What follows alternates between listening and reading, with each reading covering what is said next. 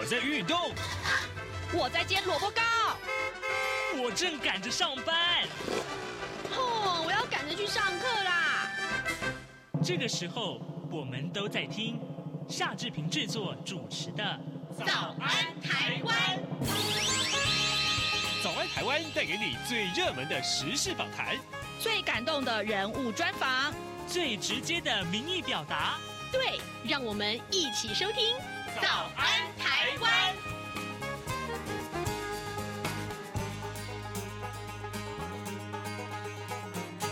早安台湾，我是夏志平。今天是二零二三年的三月二十一号，星期二。今天呢，我们邀请您收听侨务委员会的委员长徐家清接受志平的专访，谈到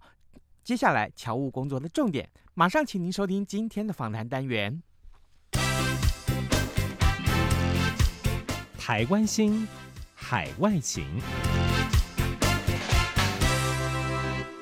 各位央广的好朋友，大家好，我是夏志平，欢迎您来到早安台湾。今天呢，我们为您邀请到一位贵宾莅临早安台湾摄影棚。来来来，让我们来欢迎侨委会委员长徐家清。哎，委员长，早安。啊，志平早安，各位听众朋友，大家早安。是，谢谢您，谢谢您。这个我知道，这个呃业务繁忙啊，百忙之中抽空来到这里。那今天呢，我们也顺便希望能够请委员长为我们解答。其实有好多好多啊，侨委会的这个业务，我们都非常有兴趣啊。嗯。首先我要请教委员长，就是其实我知道在二月底您上任之后，就已经到日本去访问侨界了。对。那么早在您担任副手期间，其实也都走访侨界。各地，呃，对于这么多年来侨界的一些结构的改变，您的观察是什么？从侨委会的角度来看，我们知道说台湾的这个移民大概有五十多年啊、在全世界哦，那更早之前呢，呃。即便中华民国还没有成立以前，也有非常多的这个华裔人士开始到全球各地去经商或者移民，所以我们的这个侨界的生态呢，事实上已经经历过好多代了。那如果以拥有中华民国台湾国籍的这个台侨来说，呃，我们目前呢最希望的呃一个方向就是说，能够让二代跟三代啊、呃、这些年轻的人呢，可以再度啊、呃、认同台湾、了解台湾，而且把他们的这个来源哦、呃文化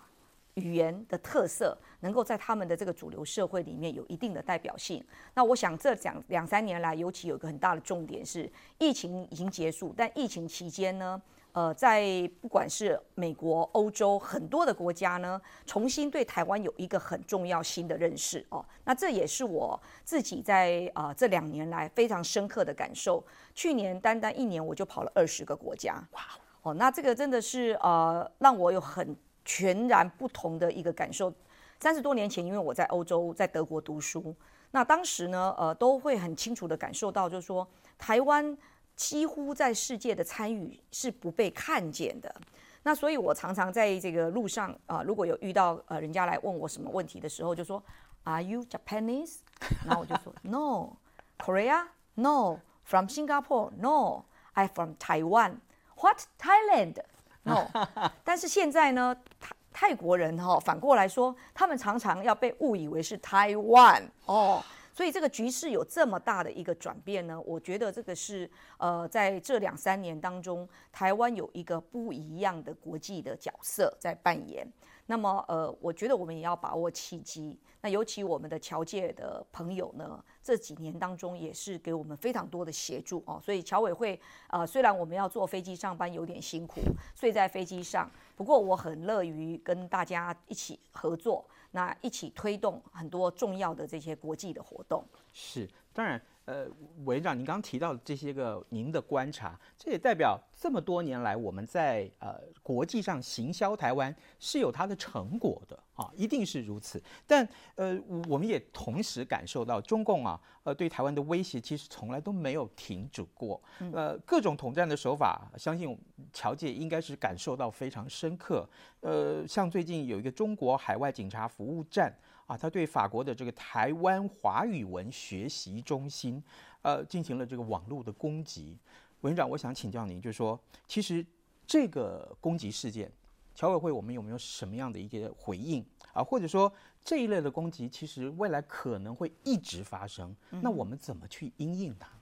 呃，事实上，呃，中国在运用国家的力量对海外侨民的监控，这早已不是新闻了。但是过去都是用外交系统，那现在呢是直接把公安人员搬到海外去，这还是头一招哦。所以这件事情呢，引起了全球很多国家的极度反感，因为这是一个涉及侵犯他国主权的一个问题哦。那么在这几年当中呢，呃，这些监控基本上他们针对的对象是中国籍的移民，还不是台湾哦或者其他国家的移民。但这个过程当中，由于大家有一些互动，难免呢，呃，也会有受到一些牵连。那以我们在这两年当中成立了台湾华语文学习中心，主要是以美国跟欧洲目前有九个国家来看，呃。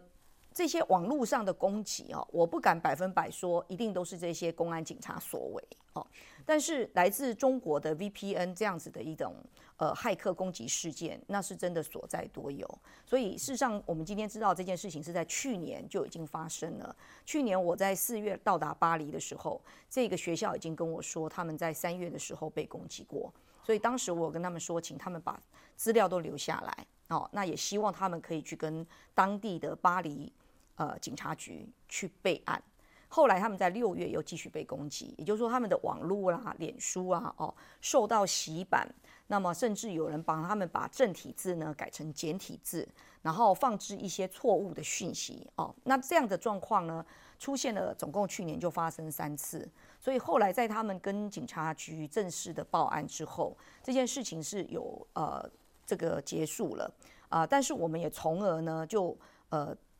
请我们所有驻外的同仁，包括我们所有的外交系统啊的外交人员来给我们协助，就是说所有的治安系统是要升级的哦。那这件事情，我们呃不管是在我们的侨校或者台湾华语文学习中心，乃至于我们侨团，我们也做了很多的宣导，就是请大家要提高警觉，在这个时代哦，资讯安全跟各自保护都是一件很重要的事情，不在乎你是在哪一个国家。在台湾被攻击，大概是毫无意外哦。我们是全球呢受到骇客攻击哦，全世界的第一，数量是最多的哈。这个每一年在这个瑞典都有一个研究单位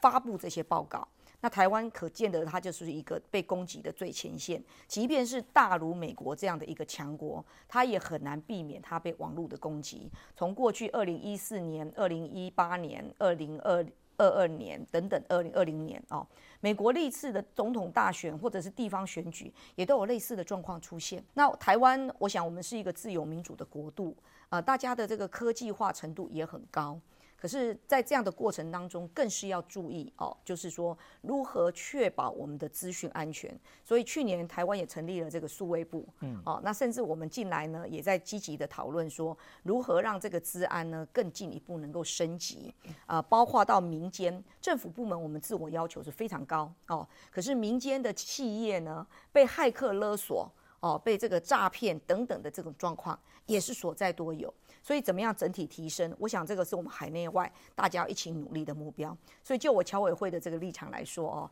这个我们在巴黎的侨校呃受到了这样子的一个攻击，我们就因此提高警觉哦，赶快给所有的这些不同国家所有的侨团、侨校啊，还有我们华语文学习中心的组织啊，都给他们一个 SOP 的建议哦，希望他们能够避免被继续呃类似的状况所影响。那我想呃。这个讲到华语文学习中心哈，志平一定很想了解，这到底是一个什么组织呢？对，就我们要请专家来告诉我们，因为有些海外的这个听众朋友，其实他也会问我说，侨委会，嗯，他们的业务好好玩，好有趣 啊。提到这个刚刚呃呃委员长你所说台语台湾的华语文学习中心，它未来的拓展的计划有什么样的？呃，事实上这是三年前美国的国务院。呃，主动跟台湾来提起这样的一个计划，希望说，呃，台湾跟美国有个教育倡议，然后彼此之间呢，呃，可以有一些在教育文化上面的交流跟呃输出输入。那由于这个华文市场在很多的国家呃方兴未艾，他们也很需要非常多的华语老师来教他们的年轻一辈呃这个 Mandarin 哦。那同样的，台湾也是很多人很重视学英文美语。那所以，我们也很需要很多这个呃美语的教师。所以大家在这样一个基础上面呢，有很好的 cooperation。我最近跟我们呃这个美国在台协会的 AIT 处长见面哦，他来拜访我的时候呢，他特别提到一件事情，就是说，呃，过去几年他们在美国呢，发现孔子学院做了一些事情，让他们很震惊。他们呃透过孔子学院这样子的一个学术的包装。但事实上呢，他们在做很多的政治上面的监控，以及做政治的洗脑。所以，哪怕是他们出的这些呃书籍或者是报告，还有教材，他们都觉得呃，对于民主国家来说，不可能发生的事情，居然就在他们的国度一再发生。所以他一直觉得说，呃，现在孔子学院虽然被关闭了，可是还有一些。呃，残余的力量仍然在民间里面继续持续的影响。那他就跟我们提出说，侨委会听说是有在做这些相关的教材哦，一路从幼稚园一直到这个高中哦，十八岁为止。我跟他说，对，确实我们有编了哦一整个系列的教材，是双语的哦，有这个呃。正我说正体的华语跟呃英文哦这样子的一个呃教材，那当然我们在编这些教材的时候，我们是用一个多元文化、自由民主价值的包容性来编我编纂我们这些教材，而且也给很多的补充的资料，是鼓励孩子透过这个语言学习认识不同的文化，而且能够学习尊重他人哦，在这样的一个价值共通性上面，美国跟台湾呃这几年可以说。呃，彼此之间哦，互相在这个交流上是进步了非常非常的多。那所以他提出来说，呃，我们有这些教材，是不是可以试试着给他们更多这样的一个协助？那我我当然非常乐意啊，哈。所以从前年、去年到今年。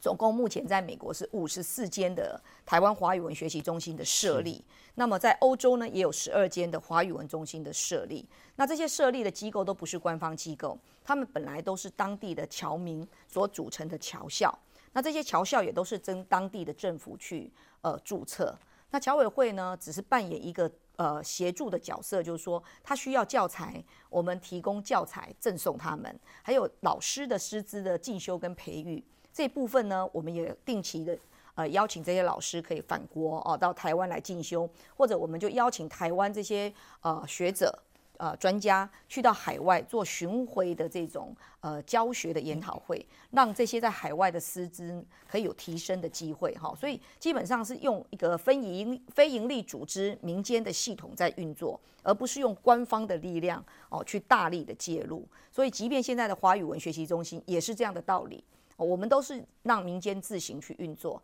那侨委会呢是扮演一个协助的角色，说如果你需要教材，我提供你教材；如果你需要师资的培养，我帮你们做一些培养。那当然头几年呢，因为它针对的这个呃对象哦是成人，也就是说主流社会的成人，所以你一般的这个美国十八岁以上的人都可以来我们这个学习中心，在法国也是，在德国也是，在英国也是。哦，就是说现在想要任何学呃这个中文华语的人，呃，如果他不想花很多钱去补习班、语言中心，那或者是他们也对中国的孔子学院受够了，那我们就非常欢迎大家可以到台湾 Center for Mandarin Learning，哦，我们叫简称 TCML，台湾华语文学习中心。呃，我们呢可以提供相对呃是最好的师资。哦，也是有最好的教材，同时我相信我们的这个学习的教学过程哦，最是符合呃学生们的需要。是，因为我们不只是给教材，我们还提供很多的配套文化的呃补充。比方说，你今年呃过了农历年吗？那农历年总是有些什么样的活动呢？哦，或者是到了中秋，中秋是怎么来的？哦，或者端午啊，端午有什么样的一个纪念活动？这一系列的呢，我想语言学习它是一个载体，重要的是把这种文化的交流能够呈现出来。所以在呃台湾华语文学习中心里面，我们也会适度的提供很多这个呃中心跟学校呃他们有这些文化的素材。所以到了呃农历年，他要写春联，我们会寄呃毛笔啊。一些文房四宝的这些相关教材的东西给他们哦，因为你要知道，到在美国、在欧洲要买到这些器材是相当不容易的。那我们到了海外，看到舞龙舞狮，哇，那更是觉得说很难得啊！哦，跨过了这么大的一个呃地球，你居然还可以看到呃有孩子哦会舞狮哦，然后会这个表演哦，让你感受到就是说这种文化的不同的这种影响力哦。所以在这个过程当中呢，我们一直鼓励说，呃，大家要来台湾华语文学习中心学正体字。哦，有三大好的原因。第一个是这个真的要跟大家鼓励哦，正体字你学了才懂得传统的文学、传统的这一些文件，否则你学了简体字你看不懂的。哦，那你先学了简体字才去学，要学正体字，对不起，你要花两倍的时间。可是如果你已经学了正体字，你很快根本就一下就转换到简体字了。这我是感同身受，是因为我在海外读书很多年。那有一些呃，当我在海外的时候，也会碰到很多呃简体字的一些呃文书资料，结果我拿来呢，那没有违和感，我马上就读下去了。简体字，好、哦，但是因为我学了正体字，那我同时跟很多中国来的学生也有互动，我把我们的东西给他们看的时候，他们呃这个字是什么？呃这个字是什么？他就变成说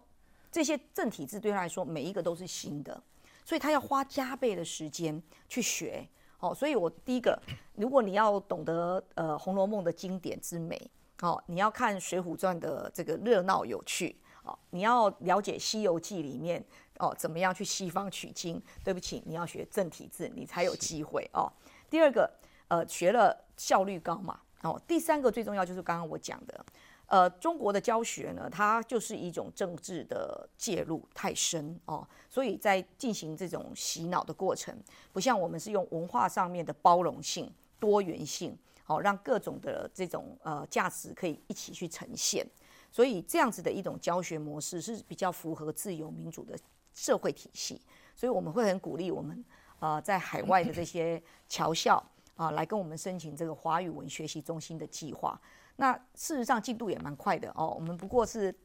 两年多的时间，嗯、而且一半时间还是都在疫情期间哦。那呃，侨校大家都越接触就越觉得说，哎，这是一个不错的尝试。既然我已经原来有一个呃很稳定的学校，教的是十八岁以下的孩子，那现在我这些师资如果有机会能够教成人，当地的成人哦，这也开发了一些新的客源。那以这样子的一个呃文化传承跟推广的这个角度来说，这也是这些侨校一个很重要新的发展机会。是，哇哦。这个各位刚刚听到一句非常重要的话啊，文化的交流透过这样的一个载体来呈现，这也就是呢台湾呃华语文学习中心所肩负的一个重要的责任。而刚刚我们的受访者侨务委员会的委员长徐家清委员长已经告诉我们后面是怎么运作的。我相信从前曾经收听过《早安台湾》访问过啊海外侨校的这些单元的听众朋友们。正好可以验证刚刚委员长告诉我们的一些内容，其实是相当符合的。从委员长您的回答里面可以看得出来，教育的部分其实还是一个重点。对，但嗯，我想请教您，海外的侨青跟台青的交流啊，嗯，呃，也是侨务工作的一个重点。确实是重中之重。台湾的海外青年的搭桥计划，今年有没有什么样一个重要的内容？呃，志平很内行哦，哦，功课也做了很多。呃，确实在这三年当中，因为疫情的关系，我们搭桥计划呃有暂停了一阵子。那过去搭桥计划的呃学员还蛮多的，但是今年呢，我们决定采取比较是精兵政策，也就是说呢，呃，我们希望这个团队呢变成比较小的团队，但是我们的要求标准比较高。哦，过去可能有这个。两三百个学生分散在很多不同的路线里面啊，去去去进行这个国际交流，或者了解侨务，接触我们很多的这些台商啦，哈，海外的侨胞啊，让他们知道说，在这个呃移民的过程当中遇到的一些啊挑战是什么哦，那也促进他们有增加国际观。但过去因为运作上面也有发生过一些。呃，年轻人误以为这个就是一种旅游哦，他甚至在这个过程当中没有按照我们的 SOP 走，所以今年开始呢，我们决定采取比精兵制，也就是我们要严格筛选。嗯，所以从过去有两百多个席次，我们今年只剩下六十四个，而且只有四条路线哦，那这四条路线呢，呃，一条在美东，一条在美西，那也有在亚洲的哦，呃，另外也有在大洋洲。那我们希望说这四条路线呢，可以让呃不同的呃这些学生、大学生，他们去经历以后回来，可以有一个平台，大家互相在做一个交流的时候，做一个报告 report 的时候，互相可以有呃知道彼此的学习成果是什么。而且我们也重视，就是说，呃，他们要会拍影音，所以他们现在出去的时候呢，以前都是都是文字的哦，文字的记录而已。现在我们希望他们要做一个 report，是用呃可以在 YouTube 上播出的哦，可以在影音上面呈现的。所以我们会呃比较要求严格一点哦。既然侨委会用国家的预算啊，呃，让我们的年轻大学生有机会出国去。那这样子的一种培养过程是一种学习，一种教育，而不是单纯的旅游哦。所以过去要把我们当做这个呃类似旅游团的概念的时代已经过去了哦。现在领着国家的补助的人哦，他一定相对的也是要去行销台湾的优势，然后甚至也是要去学习在不同国境里面啊这些我们侨民的努力在哪里啊，我们可以学习到什么样的一些成果回来，接着。呃，我们很期待他们的报告呢，最后可以有影音的一个大赏哦，让大家可以互相的来呃了解啊，来比较，好有趣哦。嗯，这不但是要把参访的心得写下来，是，而且要不让它变得有趣。然后呢，如果说有一个良性的竞争啊，给他们一些正面的奖励，哇！所以今年到对不起，就是我们的语言要求比较高哈。以前英文只要中级的就过了，今年我们邀请中高级。哦，就是说这沟通的能力一定要在某一个程度哦，这样子你到了当地才有比较快的机会可以去进行跟呃侨界的沟通啊，尤其是侨界的二代，因为侨界的二代他祖父母或者父母可能呃 Mandarin 哦这个华语哦或者台语或者客语都还讲得很好，但是他们的下一代可能也会听，但是就不那么流利。所以，像我们现在在进行很多工作的时候，我们必须要是双语的一个运作模式。哦，要有 Mandarin，也要 English。那这样子的话，侨界的年轻一辈，他们在获取资讯上会比较精准到位。那也是透过这样的方式哦，呃，我们让台湾的大学生年轻人去到海外，跟我们在海外的这些移民的二代啊、三代啊，甚至四代。啊、都能够有一个交流的机会，所以我们安排的行程绝对不是一般旅行团去得了的。你会看到的东西也绝对不是一般可以看得到的哈，这比一般的风景名胜地方还更珍贵之处。这是为什么我们要严格挑选？哇，这个各位。呃，当你听到这些讯息的时候，我是强烈建议哈，就算你像你的年纪，如果像夏志平一样是集中阿伯哈，你的孩子可以也来得及。我现在就鼓励我儿子赶快报名，好不好？不过今年已经截止了哈，我必须要说哈，今年我们因为呃已经在呃二月我们就已经有公告，对，那就开始进行这些报名啊，那已经呃这次报名了两百多人，好，都是在线上报名。那经过了这个第一阶段的呃筛选，有一百多个进入呃第二阶段哦，所以我们还会再开始面试，所以并不是报完名就会入选的。所以啊，就是志平给大家一个忠告，好不好？重要的是你要常常上到侨委会的网站上面去，你叫我花多长矿泉这得好康哎，对不？好，而且更重要的是，这种参访经验一辈子难得。各位央广的好朋友，今天早上的早安台湾节目呢，我们为您邀请到侨委会的委员长徐家清。我们请委员长在节目中为大家来简单的叙述啊。说实在，真的真的是因为要讲的东西太多了，我真的只能用 简单两个字，请请这个委员长告诉我们啊，这当中非常多的这个呃精要啊，非常多的这些重点要告诉大家。呃，接下来最后我想请教委员长这个消息，其实过去这两三年来，嗯。呃，我们常常跟侨务电子报有非常非常深的联系，对，包括我们有这个呃华文媒体大赏，对、哦、的这个整个系列的活动呢，嗯、都是央广给我们非常专业的协助。以我们侨委会因为有限的人力来说，跟专业来说，如果没有央广的协助哦，对我们来讲是一个蛮大的挑战。但是去年我们第一届在举办这个华文媒体的呃这个比赛哦。呃，以及我们的这高峰会的时候，那么央广给我们很大的一个协助，因此我们有机会未来一定会有更多可以互动跟合作的地方。其实我蛮蛮想问，就是说侨务电子报经过这些年的发展，它变得非常多元，是也非常的专业。是。那接下来委员长您上任之后，嗯，有没有对于侨务电子报一些它的值跟量的提升，有没有什么样的一些指示或者是什么样的计划想法？过去三年的时间，我已经在副手的时候，啊、呃，跟我们的通讯社做了非常多的讨论。哦，也把我们通讯社从过去这几十年来的发展方向做了一些调整，尤其以现代人的这个资讯获取的方式跟习惯来说，呃，可能四十岁以下的朋友他会比较从啊、呃、这个手机这个载体，或者是呃电脑、平板等等来收各种的资讯，甚至做各种的啊、呃、娱乐活动。嗯那所以传统的电视电视啦，哈，或者是 radio，那相对来讲，那个呃，以我们央广的节目来说，你看也是日新月异哦。我们现在不只是在 radio，我们同时还有 YouTube，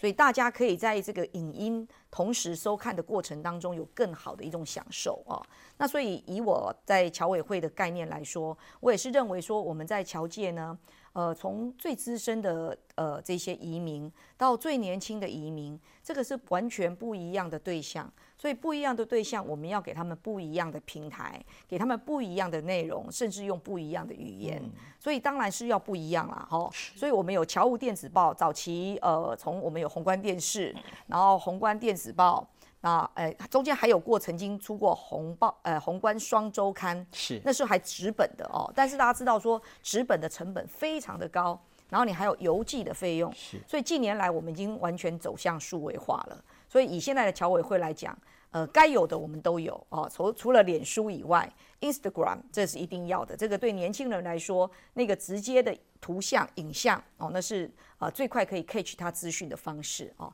那除此之外，因为不同地区它有不同的这个呃通讯软体的运用呃流行度。美国呢，最喜欢用 Twitter 嘛，哦，那有些国家呃亚洲来讲就比较习惯用 Line 哦。所以我们在这个不同的平台界面，我们也都有去设立。这些呃相关的通讯的这些呃 APP，是，那就是希望说让侨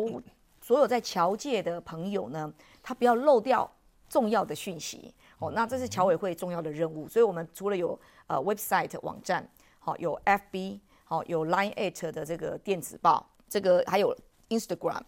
还有刚刚讲的这个呃 Twitter。Twitter 好，嗯，那当然日新月异的过程当中，一定还会有很多新的东西。是，那像广播界最重要的这个 Podcast，好，这个呃，老实讲，我还没有能力再花更多的能量去做这些哈。但是我想，我们跟呃其他已有的这些媒体来合作，这是有机会的。那尤其我们在传递的对象，因为很广嘛，哈，全全球六大洲，除了海峡两岸跟呃港澳地区。并非我们所服务的区域以外，其他的区域都是。所以，哪怕是天涯海角的这个智利哦，这个最南端的北极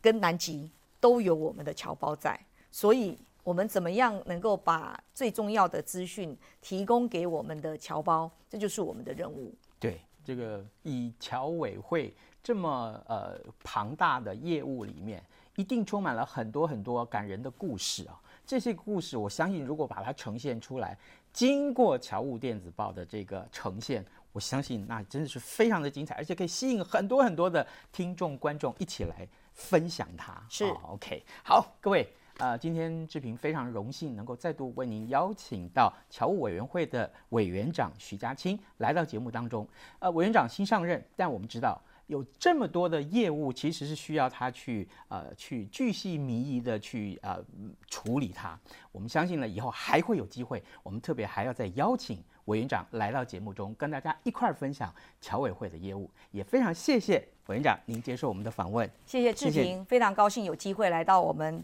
早安台湾。谢谢，谢谢，拜拜。好的，当然了，呃，节目也接近尾声了，就祝您有愉快的一天，跟您说拜拜，咱们明天再会喽。反正过了十二点，好多一样被丢弃。